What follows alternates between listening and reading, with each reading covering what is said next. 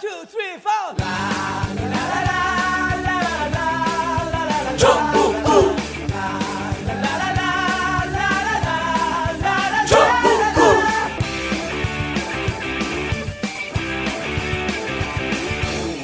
요즘은 장기 렌트카 시대. 장기 렌트 오토리스를 이용하시는 분들께 세 사람을 소개시켜 드리겠습니다. 경쟁력으로 가격을 낮춘 세 사람. 실력과 정성을 소비자에게 전달하는 세 사람. 자동차 전문가, 캐피탈 전문가, 세무 전문가가 있어 든든합니다. 믿고 구매할 수 있는 세 사람. 검색창에 새 차를 파는 사람들 세 사람.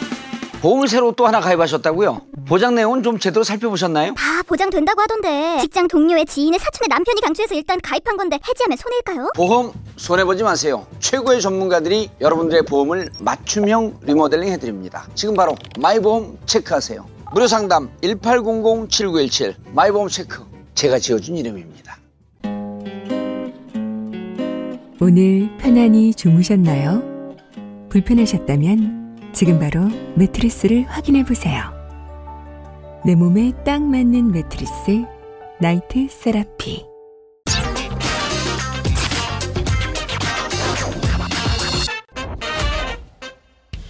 단 하나의 정통 정치 팟캐스트 정봉재 정국구 정봉주입니다. 시작합니다. 아 헷갈려. 자, 하실 분 포털 포털 최강 변호사. 예, 안녕하세요. 예, 좋은 날에 아나운서님. 네, 안녕하세요. 예. 자, 한미 남북 관계 아, 최강원 투펀치. 김준영 한동대 교수님. 안녕하십니까. 예. 그리고 어, 인제대 진희강 교수. 네, 진관입니다. 네, 안녕하세요. 자, 안녕하세요. 그리고 요즘 반갑습니다. 온몸으로 쓰나미를 맡고 있는 정복입니다. 월요일 날 기자회견 하는데요. 카메라가 한 200, 100대 놓은 것 같아. 네, 카메라 대수로만 보면은 뭐 이명박이던데 누가 더 많이 나오나 봐야 되겠어요. 이명박이 더 많이 나왔는데. 이명박이가 구속될 때. 쫑걸리가 그 누가 의원이 예약을 해줘야 되는데 안민석 의원이 지방 출장 가고 네, 이종걸 의원 있더라고요. 이종걸 의원인데 보면서 내가 쫑걸리더라 그랬죠. 형님 국회에서 18년 사니까 기분이 어때? 그러니까 생계형 의원이라 그러면서 슬쩍 하는 얘기가 단 18년 동안 카메라 저렇게 많이 받아본 한 번도 없어. 피해를 받- 본 사람이 있느냐 없느냐가 제일 중요한 거 아니겠어요? 그렇죠. 그걸 뭐 누가 뭐 처벌하고 안 하고는 나중 문제고. 예. 실제로 미투의 입장에서 사실을 얘기했는데 만약에 서울시장의 유력 후보가 새빨간 거짓말로 그걸 얘기했다. 이라고 매도했다라고 결론이 나온다면 뭐 그거 자체로 물론 뭐 그 전에 그런 사실이 있다는 것만으로도 뭐 많은 치명타가 되겠지만 그렇게 되면 안 되겠죠. 그런데 반대로 이제 그러면 서울시장 나올 사람을 상대로 그런 어, 의혹을 제기하는 것이 사실에 근거하지 않았을 때는 그러면 그것도 굉장히 심각한 문제가 되겠죠. 어찌 보면 미투라는 분위기에 편승해서, 편승해서. 그다음에 2차 가해라는 말로 자신에 대한 비판이 봉쇄될 거를 먼저 예감하고 허위 사실로 유력 정치인을 공격한 셈이 되는 것이고 그것도 용납할 수 없는 일이 돼야지 맞겠죠. 그러니까 피해가 있다는 걸 전제로 보더라도 왜 그간에 그 정봉주라는 이름으로 여러 가지 활동을 할 때는 어떻게 견뎠을까 하는 걱정을 좀 했거든요. 그 황당한 게 다른 건 다 떠나서 낙곰수를 마치 무슨 거대한 권력으로 그렇게들 묘사하면 사람들이 또 옆에서 끄떡끄떡여요. 근데 낙곰수는 그때 우리 탄압받던 우리 국민들의 마지막 항의 채널이었거든요. 그리고 우리가 그걸 좀 그 대변하면서 지금도 요- 이번에 이제 하면서 뭐 주진우, 기- 김어준 이렇게 이제 그 의논하면 지금도 그때 생각하면 덜덜덜덜 떨려요 몸이 언제 사고 날지 모르고. 근데 그걸 권력으로 묘사하면 또 사람들이 권력이었나? 그리고 인정을 하더라고. 이게 왜 지나고 나서 결과론적으로 보면은 네 사람이 다 인정받고 어찌 보면 출세를 한 거지. 예, 사회에서 중요한 부분들을 점하고 있으니까 그런 그때는. 착시 현상이 충분히 있을 수 있죠. 근데 모든 사람들이 사실은 정봉주 의원이 가지고 있는 그 이미지 때문에 이 사람이 쉽게 사람을 대하고 사람하고 가깝게 지내려고 하는 스타일이다 보니 그런 실수도 충분히 했을 것이다라고 받아들였잖아요. 아, 그래서 한 언론, 일, 일, 언론에서 어, 설마 안희정 역시 정봉주. 음, 그거 딱 맞네. 제목이에요. 딱 맞네. 안희정 설마 했고 식의. 정봉주는 역시 했었대. 그래갖고 이 언론사도 걸었어요 내가. 예? 이게 무슨 얘기야? 설마 이거는 똑같아. 설마 최강욱 역시 정몽주 이런 추측도 난무하고 그러니까 두 분이 확실히 법적으로 하든 공방을 벌여서 진실을 딱 까발려 놓고 알려주는 게 사람들한테 더 이상 두 말도 분도 두 분이지만 네. 그 프레시안을 상대로 해야 돼요. 음. 프레시안을. 그래서 이제 프레시안 내부 분위기도 좀 이렇게 보면 말리는 축이 많았었다는 거야. 이게 확인이 안 되는데. 근데 왜 또 후속 취재도 안 하고 그렇게 터뜨렸을까? 그것도 참. 네. 아니 그럼- 그쪽 입장에서 아니 그러니까 자기들 얘기도 또 안 맞아. 그, 그 기사 내에서 이런 건 위험한 거거든. 그 저희는 이제 문헌 분석을 하기 때문에 텍스트가 굉장히 아, 중요한데 어, 다들 많이들 얘기하셨지만 이건 날짜, 시간 뭐 이런 게 정확하지 않게 이렇게 나오는 게 기사화된다. 이게 참 못 견디겠더라고요. 그러니까 마치 바- 옛날 시대로 돌아간 것 같은. 그래서 그 댓글 중에도 그런 게 있던데 대학교 학보사도 이 정도는 아니다. 어떻게 이렇게 기사를 쓰느냐. 그래서 이제 정봉주 의원이 잘했건 못했건을 떠나서 프레시안이 이렇게 실망스러운 기사를 쓰는 거에 대한 그런 그 반박 또는 음. 실망감 뭐 이런 기사들이 상당수가 지금 그렇게 돼 있거든요. 탐사 보도로 꽤 좋은 기사들을 많이 쏟아내지, 쏟아내지 않았었나요, 아, 프레시안이? 그럼요. 네.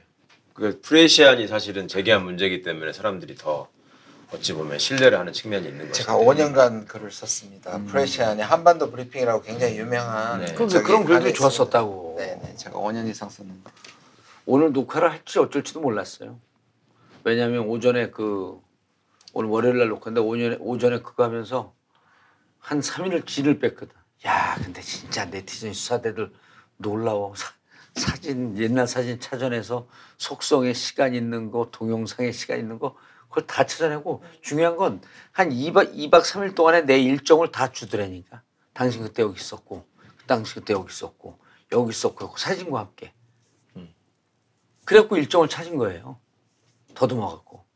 그만큼 더 이제 책임감을 많이 느끼셔야죠. 그 사람들이 왜 그랬겠어요? 그러니까 아무리 그런 일반적인 인식이 어? 봉도사가 혹시 저렇게 이제 처신하다가 실수를 했을 수도 있다라는 거를 걱정하면서도 한편으로는 내가 아는 정봉주는 그 겉으로 보이기에 가볍게 보이고 뭐 그럴 수 있지만 실제로 내가 접해본 사람은 그게 아니었다라는 일정의 믿음이 있었기 때문에 다들 확인해봤을 거 아니에요. 그러니까. 그래가지고 그런 사진들을 제보해주고 사실은 본인 스스로도 워낙 오래된 일이고 뭐 여러 종류의 장소에서 여러 사람들을 만났기 때문에 사실은 뭐 멍한 상태 아니었어요. 긴가민가 하고 어우, 완전히 이게 막 서 있기도 힘들 정도로 후달리더라니까. 정말 내가 그랬나? 막 이런 그 무슨 생- 무슨 일이 있었지? 하나도 안- 생각이 안 나고 머릿속이 허연 거야. 한 시간 반 뒤에 기자회견을 해야 되는데. 그러니까 그 5분 전, 10분 전까지도 그, 그 갈피를 못 잡았어요. 근데 그때 기억을 더듬는데 그때 기억을 더듬어서 만들어낸 건 제로. 하나도 안 나오더라고. 긴장이 되니까. 그때는 사실은 주변 사람하고 상의할 만한 그러니까 팩트 자체가 없었잖아. 없었잖아, 내가 또. 반박할 수 있는 팩트를 본인이 얘기를 해야지. 이게 뭐 정리가 되고 이건 아닌 것 같고 이건 맞는 것 같고 뭐 이렇게 가는 건데 하나도 기억이 안 난다니까. 저도 들으면서 황당했죠 얘기가. 그 아니 그 월요일 날 기자회견을 보면서 어찌 보면 그 고개를 끄덕이는 설명을 많이 사람들이 들었다고 음. 생각을 했죠. 근데 이제 그걸로 끝날 게 아니라 또 진실 공방은 이어질 것이다라는 이제 우려는 그럼. 계속 있는 것이고. 타진 영화 생각나더라니까. 무슨 근거를 해도 다 또 거기에 대해서 반박을 내, 내잖아. 한쪽은 증거, 한쪽은 증언. 자, 본론 넘어가시죠.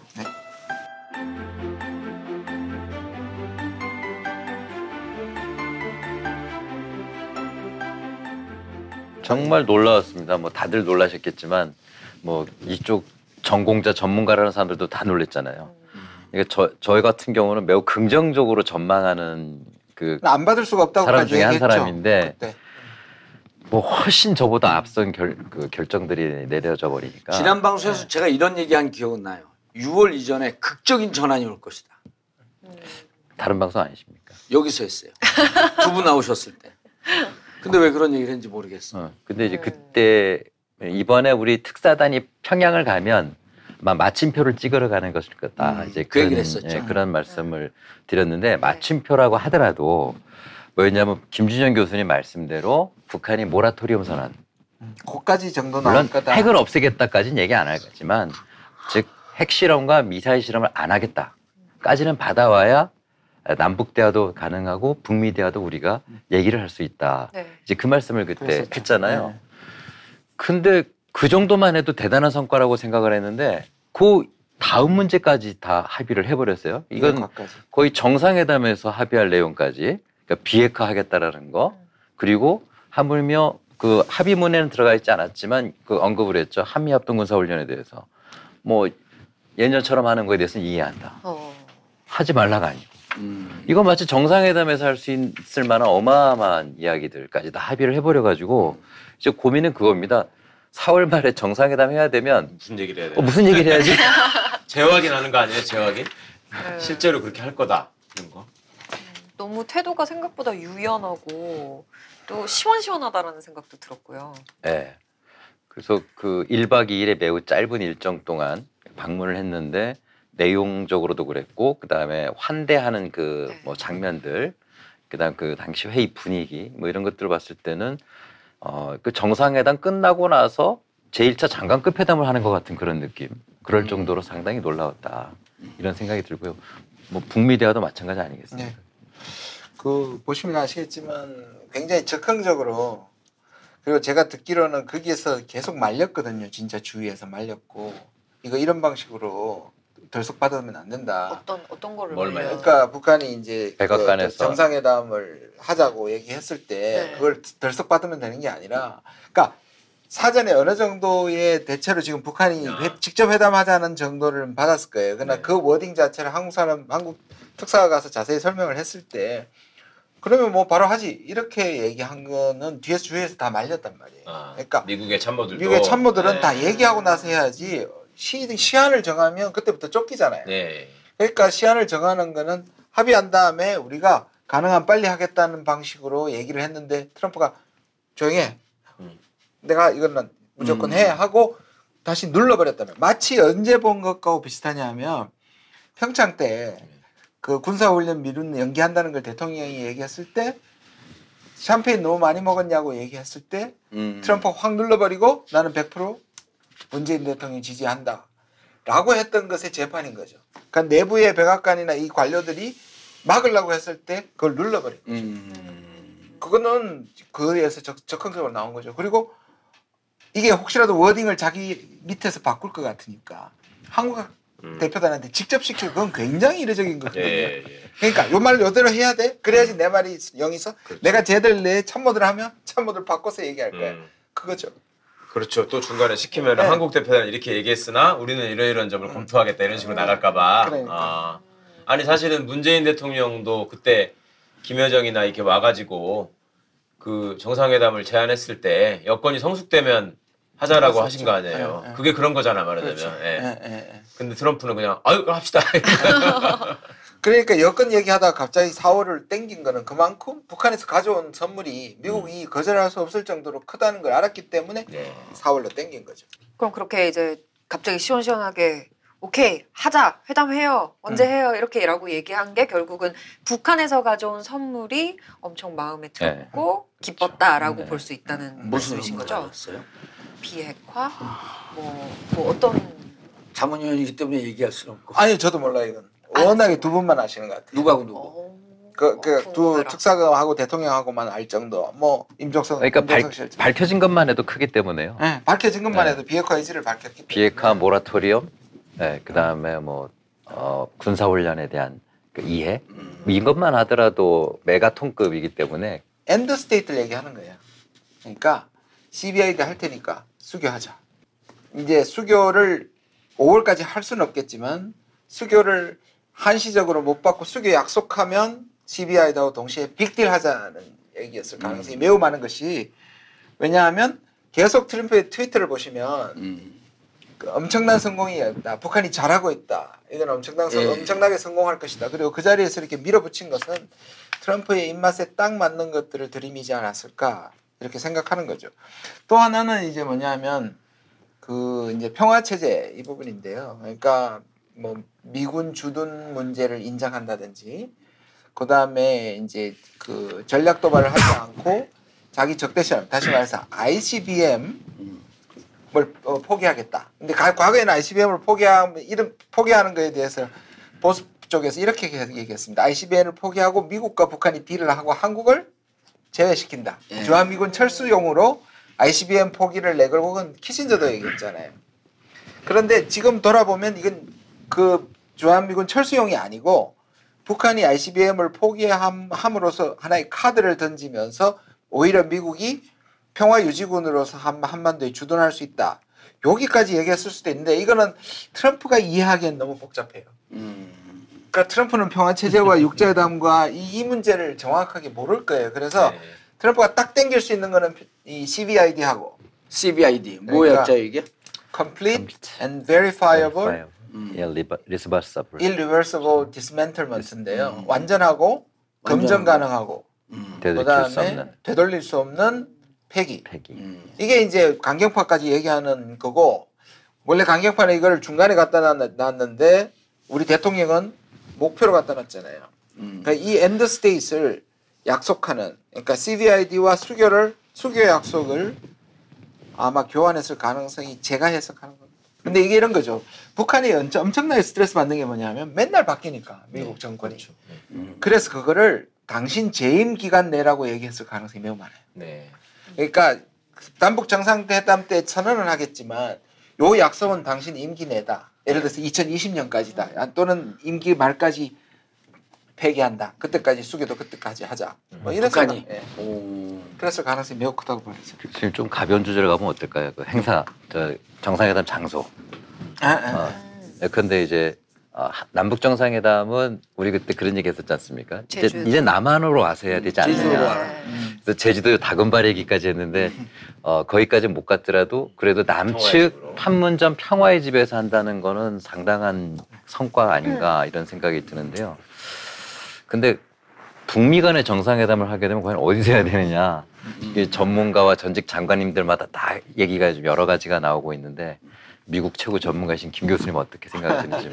일단 스위스가 너무 웃겨요. 자기들 원래 해외 회담과 시계 박람회로 주로 엄청난 돈을 먹고 살거든요. 거기가 아, 국제기구가 네. 한 300개가 있습니다. 음. 제네바에. 네네. 그러니까 거의 매일 회의고 거기 호텔비가 거의 하루에 100만 원이 음. 기본이 평균이 100만 원이에요. 다보스 포럼도 스위스 아니에요? 그렇죠. 음. 그러니까 그 일종의 자기들의 중립국 지위를 이용해 가지고 회의와 시계로 먹고 산다는 말이 있을 정도인데 그런데 지금 벌써 얘기했잖아요. 우린 다 준비되어 있다. 여기 와라. 정말 발빠르게 얘기했는데 네. 다들 다른 생각을 갖고 있을 것 같아요. 트럼프는 북한에 가는 걸 제일 좋아할 겁니다. 제일 폼나니까. 아, 그리고 자기가 역사적 처음으로 미국 대통령으로 가서 뭔가 이뤄내는 거잖아요. 음. 북한도 김정일도 오는 게 좋을 거예요. 왜냐하면 김정은도. 네. 전 김정은도 왜냐하면 미국이 북한을 인정하지 않는데 공식 방문을 하게 되면 그거는 거의 북한을 인정하는 거나 마찬가지이기 음. 때문에. 미국을 방문하고 싶어 한다. 근데 미국의 참모들은 이게 위험하다는 거죠. 가서 그렇지. 뭔 짓을 할지도 모르겠고 또 트럼프하고 뭐가 어떻게 될지도 모르니까 차라리 백악관을 부르고 백악관이 안 된다면 판문점으로 가자. 음. 한국은 판문점이 좋죠. 한국으로 왔으면 좋겠어. 한국은 판문점이 좋은 게 뭐냐면 우리가 중재를 했, 했음에도 불구하고 그 분단을 분단에 대한 그 상징도 있고 김정은이 나가는 거는 위험 부담이 크고 네. 말씀처럼 트럼프는 때깔이 나고. 김정은은 아마 타고 갈 비행기도 마땅치 않을 네. 가능성이 있지 않느냐. 그렇죠. 왜냐하면 그러네. 그 김정은 전용기가 소련제 30년 된 음. 일루신 60이라는 그 네. 기종인데 이번에 훨씬 김여정이가. 타온 거랑 같은 타고 온 거랑 같은 기종이잖아요. 네. 근데 14 이게 시간을 날아갈 수 이게. 모스크바까지 갈 수 있는 비행기긴 한데요. 30년 넘어서 지금 유럽이나 중국에서는 비행 금지가 된 비행기예요. 아. 그래서 예전에 그 제가 알기로는 2014년인가 최룡해 당시 그 총정치국장이 유럽 모스크바 쪽으로 가다가 엔진 고장으로 회항한 적이 있다고 그러더라고요. 우리가 전용기 빌려주면 되잖아요. 없어요 우리도 전용기. 전 세계를 빌려주게. 전 세계 근데 아마 전- 그거는 모양이 빠지기 때문에 아마 김정은으로서도 그건. 당연히 어려울 거고 네, 그래서 김정은을 워싱턴까지 보내는 것도 큰 숙제가 될 수 있겠다. 미국은 그리고 보내주겠지 뭐 전 세계로 그럼. 아니 트럼프 입장에서도 어찌 보면 국내 정치에 최대한 활용하기 위해서 이걸 받은 측면이 크잖아요. 중간 선거도 있고 탄핵 안 당하려고 하고. 네 최대한 광나는 모양은 거기 가가지고 평양에 들어가서 예를 들어서 거기서 세계가 놀랄만한 가장 쇼킹한 뉴스라는 거 북미 수교를 합의하고 나오는 걸 텐데 그런 걸 합의하는 걸 전제로 한다면 더더욱 그게 평양이나 미국에서 해야지 딴 데서 하면 무슨 의미가 있어요? 스위스에서 해가지고 우리 수교하기로 했다 이거 좀 모양이 이상하잖아 대통령이 가가지고 음. 지금 트럼프가 말씀하신 것처럼 뭐 탄핵까지는 안, 안- 가시화 안 됐더라도 지금 엄청난 사면 초과잖아요. 예. 사면 초과해서 북한 문제를 이걸 어떻게 사용하느냐가 트럼프가 가장 이, 그 고민했을 거예요. 그렇겠죠. 그래서 이거를 강경파로 가는 게 11월에 유리할 건지 아니면 온건 대화책으로 가는 것이 온건하는 것이 끊임없이 생각을 했을 거예요. 그거를 해결해 준 게 북한이고 우린 거죠. 음. 왜냐하면 온건 쪽은 모양이 빠지잖아요. 근데 가시권에 있으면 이게 좋은 거죠. 그러니까 가시권에 없었기 때문에 그냥 이, 이 강경한 모습을 보여서 리더 강한 리더십을 보여주는 것이 우세했다가 저렇게 나오니까 아 이거는 내가 보기에는 된다. 오히려 강경파보다 가시권에 그걸 보여주면 된다는 결정을 해준 게 바로 우리 대, 우리 특사단이고 또 김정은의 대답이었던 거죠. 그러니까 이거는 굉장히 야- 아직까지도 여러 가지 이 지뢰밭이지만 제가 얘기하는 게 그거예요. 이 옛날부터 얘기하는 게 어떨 때는 지뢰를 한 개씩 한 개씩 덜어내야 되지만 지금은 터트려야 된다다. 왜 지뢰 터트린 차 있잖아요. 가면서 터트리는 예, 거 있잖아요. 예. 한목에 지금 폭발을 해버리는 거다. 그게 바로 김정은과 트럼프의 만남이 될 수 있다. 역사적인 대타결을 할 수도 있다고 생각해요. 음. 수교다. 수교 약속이죠. 수교 약속. 이 두 달 안에 수교 못하고 언제까지 수교를 하겠다. 당신 임기 또는 그2020 트럼프가 전격적으로 그렇게 즉석에서 받을 정도면은 네. 그 정도 얘기는 제한이 됐어야지 트럼프가 오케이 했을 거란 말씀이시잖아요. 네. 완전 비핵화를 선언하면서 네. 근데 그걸 시, 뭐, 시, 시간을 못 박았잖아요. 대신 소개해달라. 네, 그때까지는. 그러니까 이거는 뭐냐면 지금 강경파 쪽에서 이제 오늘부터 계속 뭐냐면 참모들이 이제 흘리면서 계속 그 반대. 음. 트럼프가 위험하다, 조심스럽다, 음, 북한에게 넘어간다 예. 소리가 지금 계속 튀어나오잖아요. 네. 근데 그게 뭐냐면 결국 검증 문제거든요. 그왜 저기 가서 우리가 속아가지고 했는데 북한의 의도를 확실히 검증하기 위해서 사찰하고 이제 검증. 북한을 북한을 괴롭히기 시작하는 게 시작되는데 네. 그렇다면 트럼프의 생각과 김정은의 생각은 뭐냐면 이 검증 과정을 뛰어넘겠다는 거예요. 아예 폐기까지 바로 가서 검증이 크게 의미가 없게 만드는 것이 저는 지금 두 사람의 빅딜 속에 있다고 생각합니다. 그럼 핵 폐기를 조건으로 이제 해- 우리가 핵 폐기를 하겠다 북한 입장에서 근데 그러면 너네는 우리랑 수교를 맺어줘라 예요 이렇게 그런 식으로 왔다 갔다 하고자 하는 거예요. 아. 그래서 아마 그렇게 하려고 하는 의지가 좀 보이긴 하는데요. 네. 미국 트럼프의 음. 입장이. 그런데 사실 과거에 그럼 2005년 부시 정부 때는 안 그랬느냐. 당시 그 유명한 9.19 공동 성명이라는 그렇죠. 음. 2005년 지금도 유엔 결의안마다 항상 모든 유엔 결의안에는 9.19 공동 성명의 정신을 지지한다라는 문장이 반드시 들어가게 돼 있거든요. 왜냐하면 거기서 말하는 게 바로 아까 말씀하신 CVID 음. 완벽한 핵폐기까지 간다라는 걸 합의한 거예요. 그 대신에 말 대 말, 행동 대 행동으로 미국, 북한이 이렇게 하면 서방 국가들이 이렇게 도와주고 하나씩 하나씩 해서 완벽하게 없애자 음. 합의를 했거든요. 네. 그런데 놀랍게도 당일날 미 상무국에서 어, 북한의 해외 계, 은행 계좌를 동결시켜 버려요. 북한이 돈 세탁을 하고 있다. 그 방코 델타 아시아 은행이라고 제목, 제목, BDA 제목. 아 재무국이었죠. 거기서 그걸 동결을 시켜 버렸기 때문에 북한으로서는 아 이제 합의했구나라고 했는데 바로 한 방 뒤통수 얻어맞았다라는 그런 그 얘기를 할 수밖에 그 없었던 것이죠. 입장에서는 네. 그로부터 1년 후에 북한이 핵실험해 버린 거거든요. 그러니까 지금 트럼프가 가려고 하는 건 결국 갈 수 있는 건 그거밖에 없어요. 북한의 완전한 핵폐기 그리고 수교. 그러나 과연 어, 미국의 강경파라든가 반격이. 예, 저 참모들은 그렇게 해서 북한하고 수교하는 것을 과연 희망하고 있을 것이냐. 그건 좀 쉽지 않은 일이다. 다만 에, 부시 정부하고 차이점은 뭐냐면 부시하고 당시 참모들하고 생각이 비슷했다면 지금 트럼프는 생각을 누구도 예측하기 어렵기 때문에 그런 변수가 있을 뿐이지 이게 결코 쉬운 그림은 아니다. 그래서 이제 5월달 정상회담부터 아마 11월 미국의 중간선거 때까지는 이 흐름을 어떻게든 어, 활용하기 위해서든 어떤 여러 가지 정권의 이익을 위해서든 트럼프 정부가 아, 계속 이어나갈 가능성도 있는데 중간선거 이후에 판이 깨질 가능성도 우리가 염두에 둬야 되기 때문에 음. 또그 이전에 깨질 가능성도 있겠죠. 네. 그건 미국 정권의 이익에 따라서 달라지겠죠. 그렇기 때문에 과연 문재인 정부가 어떻게 해야 되느냐. 우리 지역 삼선 의원 캠프입니다. 2018 지방선거도 문자백부터 준비했죠. 금융 컨설턴트입니다. 고객 관리 철저하다고요? 문자백 덕분입니다. 대리운전 사업 시작했어요. 문자 광고 효과가 대단합니다. 문자백 스팸 확인 기능 덕에 최열정도 빠짐없이 전달됩니다. 대량 문자 쏘면 100%, 100% 들어갑니다. 주소창에 한글로 문자백닷컴. 전국구 스탠바이 하겠습니다. 단 하나의 정통 정치 팟캐스트 정봉조 정국구 오늘도 상쾌하게 시작하겠습니다. 단 하나의 인생 치약 파인프라 치약. 지금 바로 다이슨 V8 디지털 모터가 탑재된 무선 진공 청소기를 써보세요. 강력한 흡입력으로 아주 깊숙한 곳의 먼지까지 빨아들입니다. 언제, 어디서나, 누구든지. 지금 이제 그 김효정 그 김영철까지 와서 그 특사를 보낼 거를 바로 안 보낼 것처럼 하다가 바로 보냈잖아요. 예. 오자마자. 그거는 이제 그 한미 간의 얘기가 조율이 됐다는 거 아니에요. 남북 간에. 아니 한미 간에. 아, 한미 간에. 예, 한미 동맹에 근거해서 특사도 보내야 되니까 예.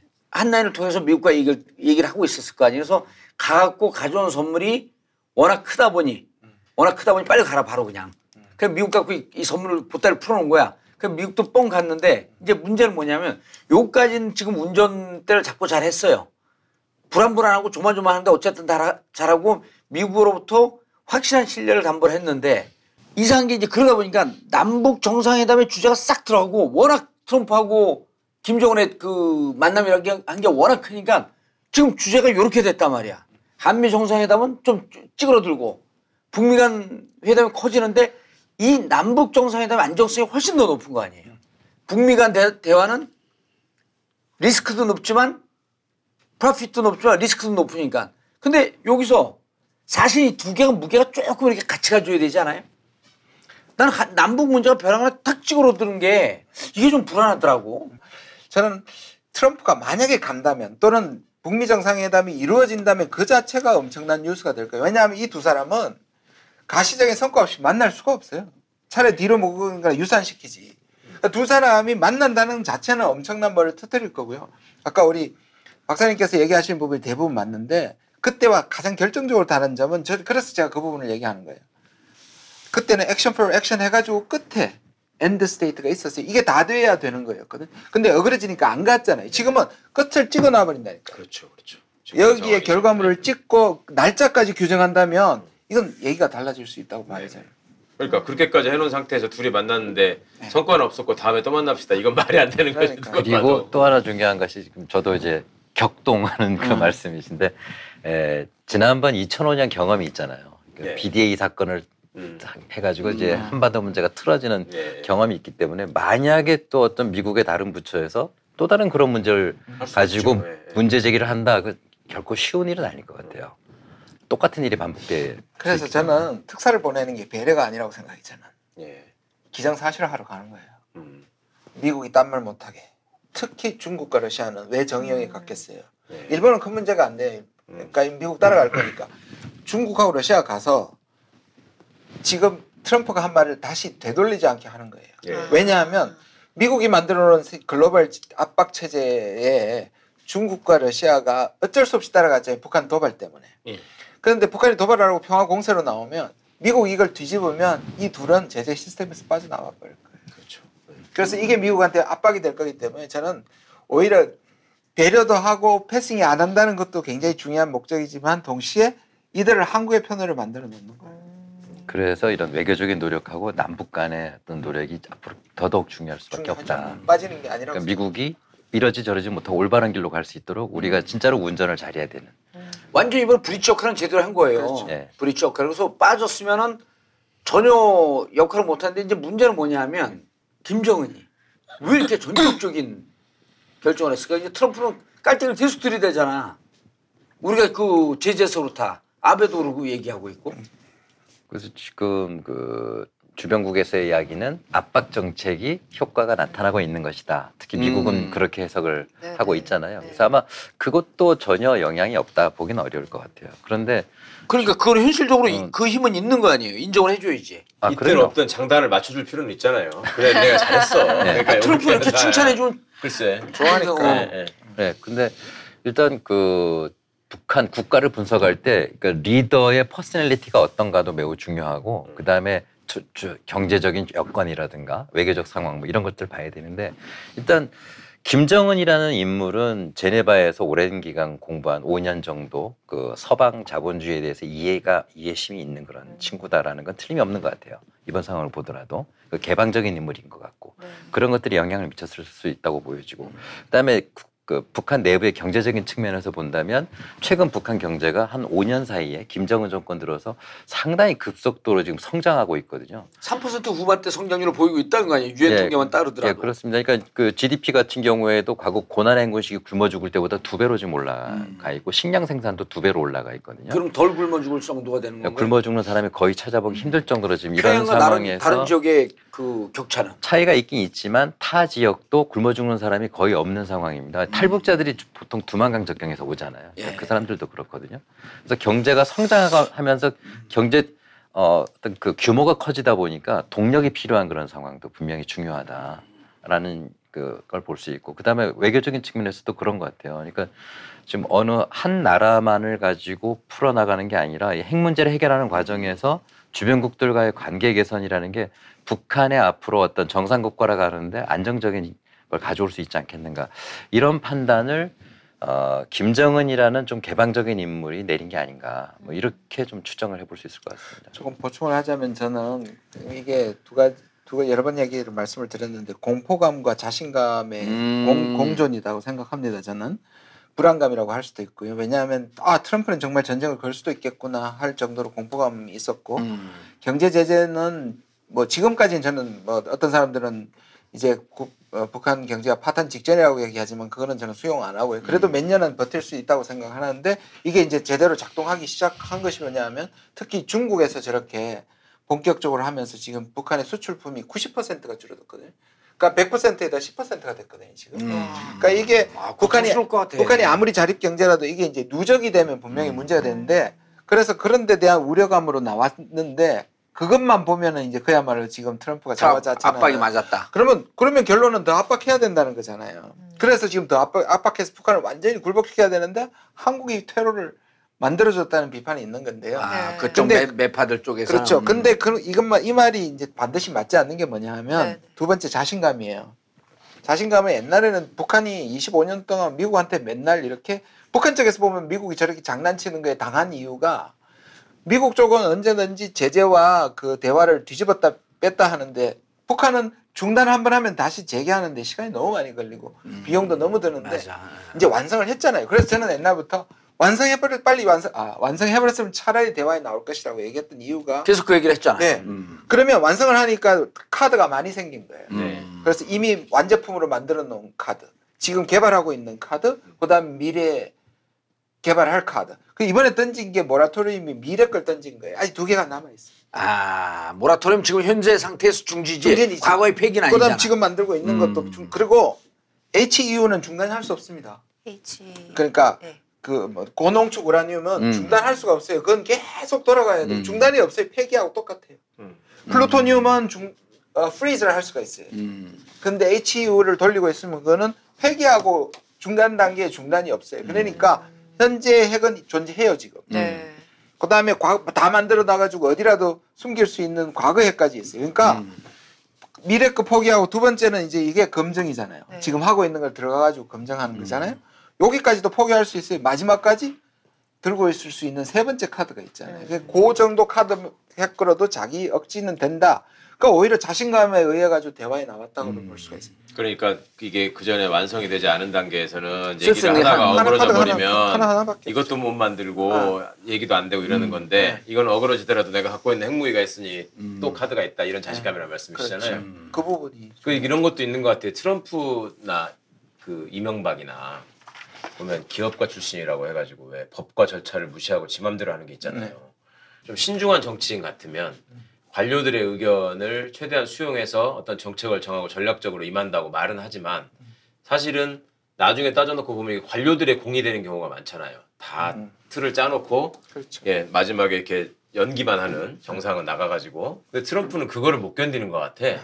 그러니까 이거 잘하는 건 공은 자기가 먹 하고 네. 자기가 먹어야 된다는 생각이 있었던 것 같아요. 그래서 오히려 그 사람의 그런 막대먹은 이게 이쪽에 긍정적으로 작용한 거 아니 아닌가 맞아요. 싶어서. 예. 그래서 우리가 옛날에 얘기하던 게 아 차라리 클린턴보다 네. 트럼프가 사고를 치면 좋은 쪽으로 하면 그러니까요. 진짜 대박이다라는 네. 얘기를 옛날부터 했었잖아요. 예. 심지어 임동원 이사장님도 장- 전 장관님도 그렇게 얘기했어요. 트럼프가 차라리 나을 수도 있다고. 음. 근데 그게 지금 사실상 맞아 들어가는 거. 말씀하신 것처럼 못 참는 거잖아요. 이걸 자기가 글쎄요. 하고 싶어서 예, 예. 기자실에 가가지고 이 좋은 소식 있으니까 좀 기다리라 그러고 가서 얘기하라는 게 진짜 무슨 만화 같아요. 예. 조금 전까지 버튼 내가 내 거가 더 큰 버튼이 있다고 이렇게 얘기하던 사람들이 희한하게 하여튼 구, 구군이 구군이 좋아지고 있다는 생각이 드는데. 그러게요. 잘 돼야죠. 여전 여전히 아니 이제 근데 이제 그 또 북을 바라보면서 그런 관점으로 보는 사람들도 있잖아요. 지금 이제 핵을 다 완성한 부분이 있기 때문에 여러 가지 세 가지 수 중에 과거 거는 또 이제 기술력이잖아요.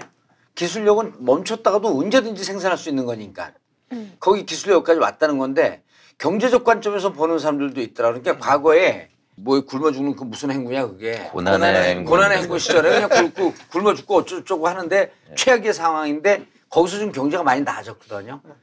그래서 어느 정도 와 있는데 다시 이걸 고난의 행군의 시절로 되돌리려면 폭동이 일어날 수도 있다라고 하는 그런 해석들도 있거든요. 어떻게 생각하세요?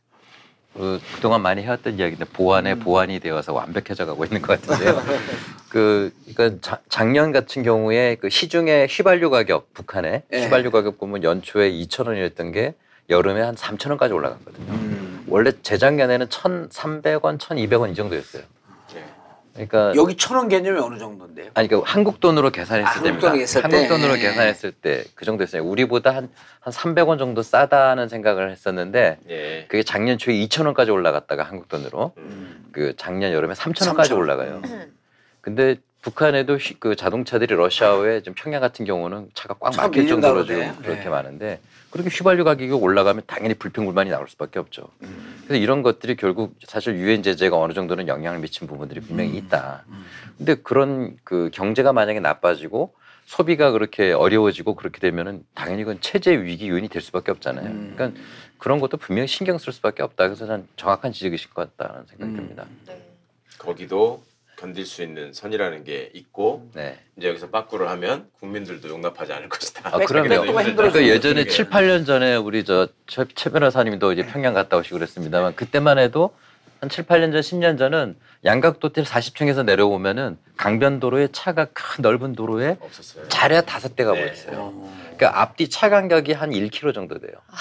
그러니까 그때는 진짜 평양의 그 넓은 도로를 저걸 뭐하러 저렇게 넓게 만들었나 싶더라고요. 차도 안 다니는데. 도로 계획은 잘해놨네. 엄청 향후에 넓어요. 차- 향후에 차가. 많을 걸 차가 대비해서. 없으니까 이제 그런 건데 지금은 거기 차가 가득 차서 다니고 있기 때문에 어. 그러니까 매우 상황이 다르다라고 볼 수가 있죠. 주로 무슨 차가 많아요? 차종은 중국 차인가? 차종은 수입차들도 많은데요. 수입차는 이제 그 중국차부터 아주 고급차까지 있습니다. 예를 들면은 뭐그 B 회사라든가 뭐 음. 뭐 M- 회사라든가 뭐. 그다음에 그 미군 찝차인 험비 음. 험비도 있어요? 이런 것도 여러 개 돌아다니고 있고요. 그다음에 북한 많아요. 북한 내부에서 생산되는 네. 거는 휘파람하고 뻐꾸기라고 거기 그 자동차 조립 회사가 있거든요. 아. 예, 거기서 만드는 차가 어. 통일교 쪽에서 자, 만드는 귀엽다. 예, 그런 차가 팔리고 있고. 뭐 그다음에 그 여러 가지 그 중고차들 예. 대한민국 중고차들도 많이 들어갑니다. 휘파람- 소나타 그랜저들이 많이 돌아요. 어떻게 간 거예요? 거기? 아니, 중국을 통해서. 아. 그러니까 우리가 이- 우리가 예전에 보낸 것도 있고요. 아. 아. 제3국을 통해서 들어가는 것도 있고 있고. 교수님 그거 하나 여쭤보고 싶어요. 지금 보면은 이제 특사 중심으로 이게 이제 만들어졌잖아요. 그러면 그냥 생각할 때 통일부는 이제 정상회담 준비를 열심히 하면 될 것 같은데 외교부는 뭘 해야 되나요? 외교부는 이거를 틀어지지 않게 이 잡고 가는 걸 해야 되나요? 실무 그러니까 준비 지금 외에. 이제 그뭐 사실상 외교부가 많이 소외되어 있다가 그나마 이제 한다는 게 이제 틸러슨하고 장- 강 장관이 지금 네. 만난다는 거고 네, 네. 그 다음에 이제 이게 뭐 어떤 의미에서 지금 너무 컨트롤 타워가 그 안보실하고 투톱 잘 갔지만 네. 이걸 어떻게 실제적 분 왜냐하면 미국은 지금 트럼프를 저렇게 트럼프가 무지막지하게 선언을 해놨기 때문에 미국은 사실 안이 별로 없어요. 네. 우리가 사실 견인해야 되는 부분이 상당히 많아요. 북한의 진위, 북한의 현재. 왜냐하면 이때까지는 계속 강경책만 했단 말이에요. 그래서 저, 저쪽에서는 생각보다 북한에 대해서 잘 몰라요. 그래서 북한의 상황. 제가 미국 만나서 봐도 그냥 모르는 것 같더라고요, 실제로. 아, 제재가 뭔가 통하기 시작했다고 짐작하지 그 정, 증거를 내세우는 걸 별로 보지를 못했어요. 제가 아. 미국에 갔을 때. 그러니까 북한에서 일단 무식해요. 음, 잘 모르는구나. 잘 모르는 거. 이 부분에 대해서 정확한 것들을 한국이 전해줄 필요가 있고 음. 거기에 통일부가 외교부가 이제 설득하는 부분 이 전체 틀은 지금 짜놨으니까 아니 근데 저는 그 궁금한 게 이렇게 해서 물론 중간에 난관도 많고 하겠지만 어, 북한이 정상 국가로 받아들여지고 미국하고 수교를 시작하게 되면요 우리나라한테는 정확히 어떤 것들이 좀 되네. 좋을까요? 헌법을 아, 바꿔야 되잖아. 헌법을 바꿔야 네, 돼? 한반도 영토는 한반도와 그 부속 도서를 아 통일은 천천히 통일이야, 하자는 게 통일이야. 대통령 음. 생각이시기도 하고요. 음. 그또 승용 찾는다. 여기- 아니 아니 아니 그게 아니라 여기가 우리 땅이라는 거 아니야 이쪽이. 음, 그렇죠. 근데 이 헌법을 이렇게 돼 있는데 수교가 된 정상 국가야. 그럼 이거 없애야 되는 거 아니냐? 우리나라는 남은 남쪽으로 돼야 된다 이렇게 돼야 되는 거 아니야? 이거는 얘기를 한 거예요. 유- 유엔 네, 그러면은 때 아마 우리는 어. 남남 갈등이 많이 벌어질 텐데요. 그러면 이제 북한도 같이 바꿔야 되는 게 있어요. 그러니까 우리 헌법을 바꾸면 북한도 에, 조선 노동당 규약에 네. 거기 그 전국적 범위에서 혁명을 하겠다. 어. 이게 당면 목표거든요. 음. 예, 북한에도 당면 목표를 바꿔줘야지 되고 그럴 때 우리도 같이 행동 대 행동으로 바꾸는 것이지 우리만 일방적으로 바꿀 경우에는 내부만 혼란스러워질 수 있기 때문에 그건 조금 천천히 하셔도 좋을 것 같고요. 그다음에 남북 관계 정상회담하고 좋아지면은 과연 뭐가 좋으냐? 네 예를 들면은 정상회담하고서 혹시 나중에 또 cash 원하고 뭐, 뭐 원하고 그런 뭐 이러면 있을 또 걱정하시는 분들도 걱정. 계시고 네. 그럴 거 아니겠어요. 근데 지금 정부 쪽에서도 나오는 이야기들 이렇게 들어보면 어, 대통령의 어떤 정책과 공약이기도 한 한반도 신경제지도 음. 구상, 즉 에, 한반도를 동해안 벨트 음, 축과 서해안 벨트 축과 비- DMZ 벨트 축 세 축을 발전시켜서 네. 성장 동력을 만들어 나가겠다 하는 건데 동해안 같은 경우는 주로 관광, 지하자원, 항만 분류 이런 것들이 주요 산업이 될 겁니다. 서해안 쪽도 뭐 여러 가지 그 공단도 있고 산업들 협력하는 게 있는데 그래서 정상회담 할 때 과연 무엇을 의제로 할 것이냐라고 할 때 가장 중요한 목표는 우리 남한에도 우리에게도 어떤 국익이 되느냐가 굉장히 중요한 포인트가 되어야 될 거라고 봐요. 음, 네. 그래서 군사안보적인 건 당연히 따라올 수 있겠지만 즉 군사안보적인 측면에서도 실제로 이득이 될 수 있는 게 뭐가 있느냐. 음. 그다음에 경제적인 측면은 어떤 게 있느냐. 음. 그래서 군사 안보적인 측면은 남북이 군사 회 군사 회담을 정례화하는 것만 해도 상당히 안정성을 가져올 수 있는데 중장기적으로는 군축 문제까지 가야 되지 않겠는가 이제 네. 그 생각입니다. 그렇죠. 예, 군대를 줄이고 음. 효율화하고 그 젊은 청년들을 일자리로 돌려보내는 네. 것이죠. 아, 이걸 북미가 수교를 하게 되면 이제 남북도 대표부를 서로 둬야 되는 거 아니에요? 그러니까 그렇죠. 하고 이제 그런 따라가야죠. 뭐랄까 일상적인 통로를 통해서 이제 그런 논의들이 가능한 것이고. 예. 예. 그리고 이제 아, 그 경제 벨트로는 어, 예를 들면은 막대한 북한의 지하 자원을 공동 개발한다든가 예.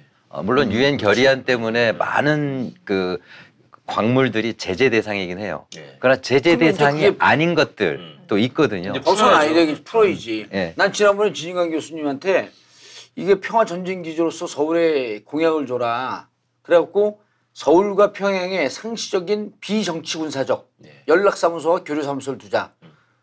아니 더 그게 필요해요. 왜냐면 대도시가 그거 하는 게 예. 무척 중요해요. 평양하고 그러면서 그 근데 이제 그거는 국가 미션하고 서로 중복이 되는 게 있어서 빠져야지. 그래갖고 교수님이 준 게 그거 있었잖아요. 네. 서울과 평양에 여자 아이스하키 팀 해갖고 교류전 하자. 음. 그럼 또 경- 좋잖아요. 그 예. 아이스링크가 있는 대도시가 몇 개 안 되거든요. 그래서 어. 서울시가 그걸 할 수 있고 음. 또 이번에 정말 수고한 여자 아이스하키 팀들 예. 그러니까 예를 여름에는 일시적- 축구하고 겨울에는 하키하고 이러면 되겠네요. 예, 그래서 이 친구들을 잘 육성해서 스포츠도 예. 발전시키고 남북이 교류할 수 있는 아니 그리고 저런 거 좋아요. 그, 그 그게 누구지? 그 테슬라가 했, 했던 거 LA에서부터 시카고까지 가는 튜브 있잖아. 튜브. 예. 20분 만에 가는 거. 음. 서울 평양 신의주까지 그거 그거 놓겠다 그러면 되지. 테슬라 들어와 갖고. 아 좋죠. 그럼 뭐.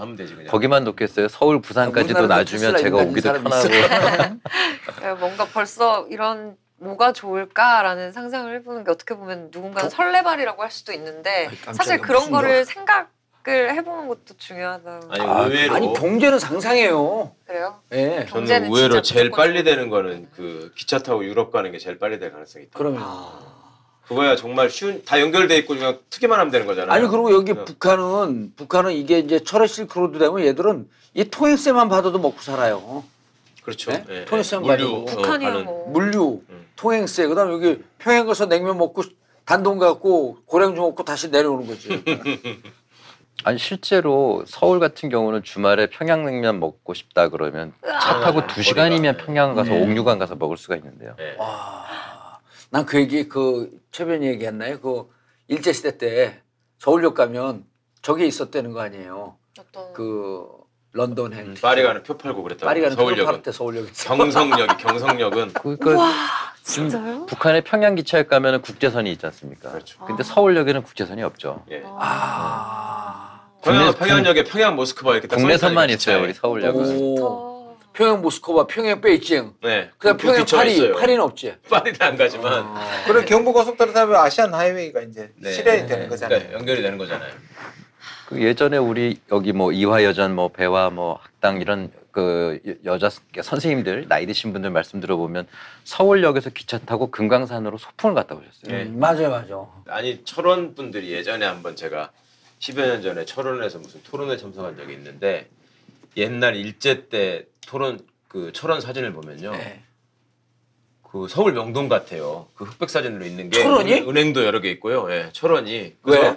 왜 여기가 왜 이랬냐고 그랬더니 과거에 기차를 타고 금강산을 가려면 철원에서 한 번 내려서 쉬어서 아. 자고 갈아타서 갔대요. 아. 그리고 철원이 그 중간 기착지인 거야. 오. 그래서 거기서 놀고 자고 그다음에 돈도 좀 이렇게 거기서 뭐 바꾸고 일본 일본 돈 경부선으로 따지면 뭐. 대전쯤 역할을 네, 하고 있었던 거네. 그게 정말 철원이 대전. 이상이었어요. 음. 철원이요? 예, 그러니까 와. 철원 그 노동당사를 가보시면 음. 알겠지만 그 서태지가 발해를 꿈꾸며라는 앨범을 거기서 뮤직비디오. 촬영을 예, 했잖아요. 그 밀림 속에서. 그 저는 매년 학생들하고 같이 거길 갑니다만은 음. 노동당사 가보면 당사 건물이 제법 커요. 그렇죠. 근데 왜 그- 나는 안 데리고 가요? 거기 나도 학생이. 학교를 좀 자주 오셔야죠.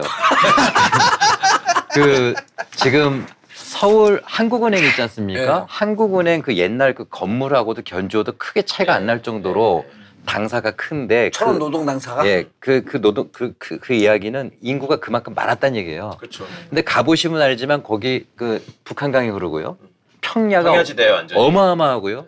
그 철원 평야를 잃고 나서 북한의 김일성이 3일간 울었다는 그런 속설이 있을 정도로 오. 궁의 성터가 바로 휴전선 한가운데 내성이 지나가고요. 아니 그 역사책 보면 왜 거기다가 도읍질 정했나 그 꼴짝에다 이런 생각이 저도 들었는데. 그 가보 가보니까 알겠더라고요. 네. 어마어마한 도시가 될 수 있었는데 휴전선 때문에 완전히 지금 음. 두동강에 나 있는 게 철원입니다. 그래서 앞으로 남북 관계 좋아지면 음. 철원. 철원에 투자하시겠다는 분이 굉장히 많으세요. 맞아요. 아. 어마어마하게 많으세요. 그러니까 앞으로 한국 교통 한반도 교통 엑스차 축의 중심이 바로 철원이 될 가능성이 매우 높습니다. 파주하고 철원하고 휴전선부터 거리를 따져보면 비슷하다는 거예요. 그렇잖아. 파주도 철책 하나 넘어가면 바로 임진강인데 음. 그런데 왜 파주는 저렇게 계속 나날이 발전하는데 철원은 네. 그때 군사보호구역 묶여가지고 제일 높은 건물이 3층이야. 그보다 높은 건 못 지어 거기는. 음. 그래가지고 이제 거- 그게 맺혀 있, 있, 있으셨었는데 그래서 남북 관계 좋아지면 그걸 접경 지역이라고 얘기하죠. 그 네. 휴전선 155마일에 따라서 네. 접경 지역들이 상당히 그동안 침체되고 피해를 봤었는데 거기가 개발되게 되거든요. 이게 지금 현 정부의 공약에도 들어 있어요. 아. 접경 지역과 그다음에 특구를 만드는 것. 다만 지금 어, 지자체들 간에 너무 경합이 좀 있어서 이걸 어떻게 묶어서 나갈 것인가 그 고민할 정도로 앞으로 개발할 수 있고 발전할 수 있는 여지가 굉장히 많아요. 그리고 또 하나는 이제는 주- 지방 정부에게 자율권을 줘서 중앙 정부가 막히더라도 지방 그렇죠. 지방 정부끼리. 정부들끼리 할 수 있는 거를 방지할 권한이 없게 만드는 네. 음. 음. 그러니까 예, 지방 정부의 수장이 할 수 있는 일이 많아지고 있습니다. 법률 개정 발의안들이 지금 여섯 개가 올라와 있는 게 뭐냐면 남북 교류 협력법하고 남북 협력 기금법이거든요. 네. 그러니까 그건 뭐냐면 남북 교류 협력은 그동안 대한민국 주민만 할 수 있게 돼 있는데 이젠 거기다 지자체까지 넣을 음. 예정입니다. 그래서 지자체 자체 스스로 북과 채널을 만들어서 교류 협력할 수 있게 음. 그걸 바꾸려고 하고 있고요. 그다음에 남북 협력 기금법을 바꾼다는 건 똑같이 주민만 통일부에 있는 협력 기금을 이용할 수 있는 게 아니라 이제 지자체도 이용할 수 있게. 네. 그러면은 적어도 1조 이상의 교류협력 기금이 늘 있잖아요. 상당히 많은 액수를 가지고 지역이 북한하고 사업을 할 수 있는데 그렇게 될 경우에 이 재화와 용역은 북으로 갈 수 있겠지만 돈은 그 지역에 남거든요. 네. 이건 지역 발전에도 상당한 모티브가 될 수 있어요. 그래서 어, 우리 지금 좋은 나라 아나운서 그 말씀에 답을 시작하면 아마 밤을 새도 끝나지 음. 않을 정도로 우리에게 이득이 될 만한 것들은 넘쳐나지 않겠나. 예, 그런 생각을 합니다. 그리고 우리가 너무 당연하게 생각하는 코리아 네. 디스카운트 또는 코리아 리스크가 없어지잖아요. 그 사실 우리는 그거를 상수라고 생각했는데 네. 그 외국인의 투자라든지 다른 국가에서 우리가 평창에서 그러네. 봤잖아요. 네. 북한 팀이 오니까 평창이 성공하잖아요. 그건 앞으로 북한하고 열리면 투자나 산업은 분명히 좋아질 수밖에 없거든요. 우리는 그 불안함이 당연하다는 상수로 표시했기 때문이지. 그게 없어진다면 굉장한 거죠. 음. 남북 문제, 한미 관계 얘기하면서 오늘이 가장 훈훈해. 왜냐면 전에는 얘기하면 한숨 푹푹 나오고 진짜 그렇죠. 작년에 전쟁 얘기만 했잖아요. 그렇죠. 근데 이렇게 급격하게 진척된 게 어쨌든 나는 셋이 이런 자- 가장 코미디가 문재인, 김정은, 트럼프 공동 표, 그 유- 노벨 평화상 노벨 수상. 평화 수상자. 이 얘기를 BBC 방송에서 얘기한 거 아니에요? 예.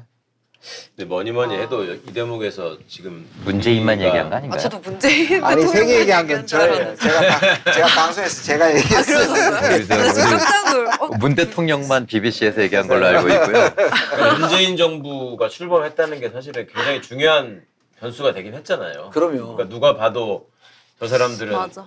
일종의 꼼수를 가지고 뒤통수를 때리지 않을 것이다라는 믿음을 준 거에서 시작된 거 아니겠어요, 결국? 그러니까 아까. 말씀하신 게 구군이라는 거 얘기 또 할 수 있는 게 뭐냐면 만약에 탄핵이 안 됐더라면 그러게요. 평창에 누가 서 있었겠어요. 끔찍하잖아요. 근데 이게 바뀌는 거 보면 예. 뭔가 운칠 요새는 운칠 기삼이 아니고 운칠 복삼이라는 했어요. 운이 칠이고 복이 삼이라고 운도 있으시고 실력도 있으신 것 같아요. 음. 아니 북한을 말려 죽여야 된다고 얘기하면서 북경에서 만나자 그래가지고 돈 집어주는 정권과. 그 전 진짜 그 진심으로 초청해가지고 경기장 안에서 환하게 악수하면서 진, 그 자기 속마음을 얘기하면서 우리가 우리나라가 언제까지 이렇게 돼야 되겠냐 얘기하는 사람과.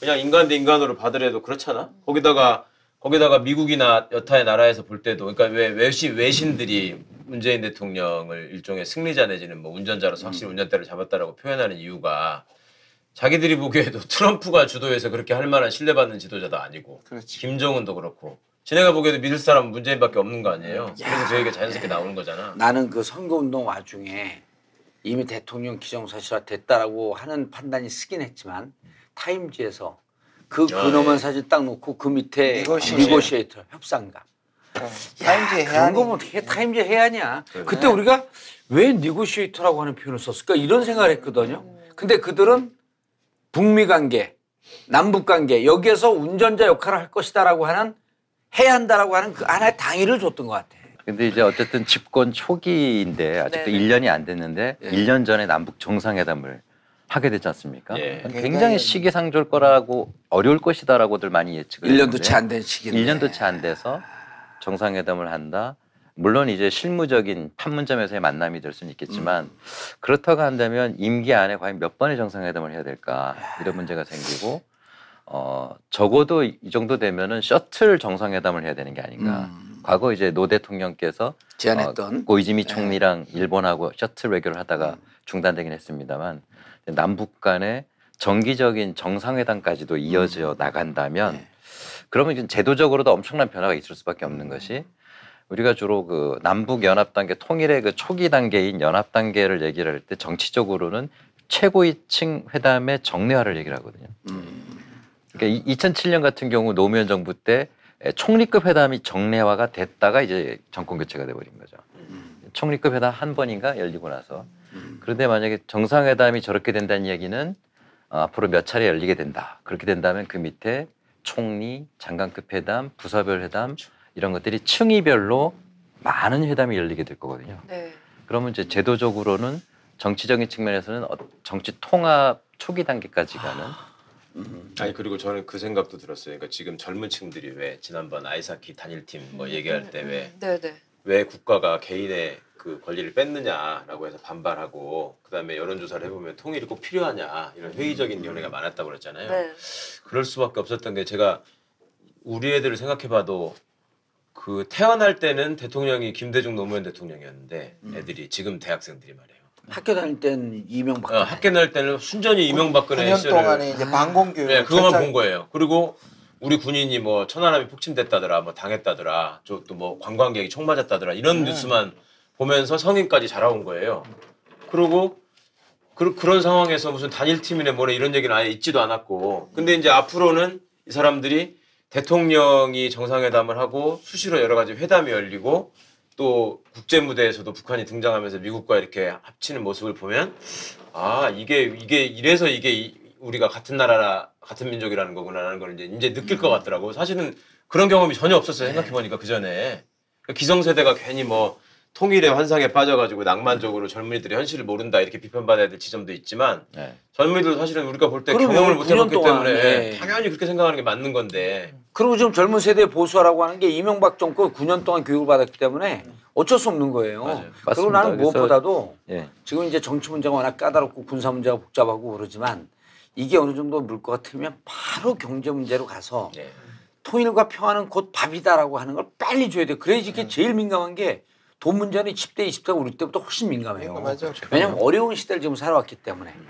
그래서 빨리 남북 문제가 풀리고 그러면 그럼 그러니까 통일이 밥그릇 빼기가 아니라 밥그릇 더하기라는 예. 걸 알- 알려줘야 돼요. 네. 왜냐하면 맞습니다. 지금 자기들 힘든데 들어와서 밥그릇 그렇죠, 뺏는 그렇죠. 걸로 비쳤잖아요. 예. 지난번에. 그렇죠. 예, 그- 지난번에도 근데 그 맞아. 밥그릇 아. 빼기가 아니라 있는 밥그릇 나누기가 아니라 밥그릇이 커진단 말이에요. 예. 거기에 대한 것들을 비전을 주는 게 굉장히 중요해요. 그래도 남북 문제, 한미 관계, 북미 관계가 아, 훈훈한 훈풍이 4월, 5월, 5월 올 봄에 진짜 출래불사춘이 아니라 이제 완전히 봄이 오는 네. 한반도에 어, 그런 날을 기다리고 있습니다. 제 마음에도 빨리 봄이 찾아왔으면 좋겠습니다. 쓸쓸해 죽겠습니다. 청봉제 전국고 마치겠습니다. 감사합니다. 감사합니다. 감사합니다. One, two, three, four.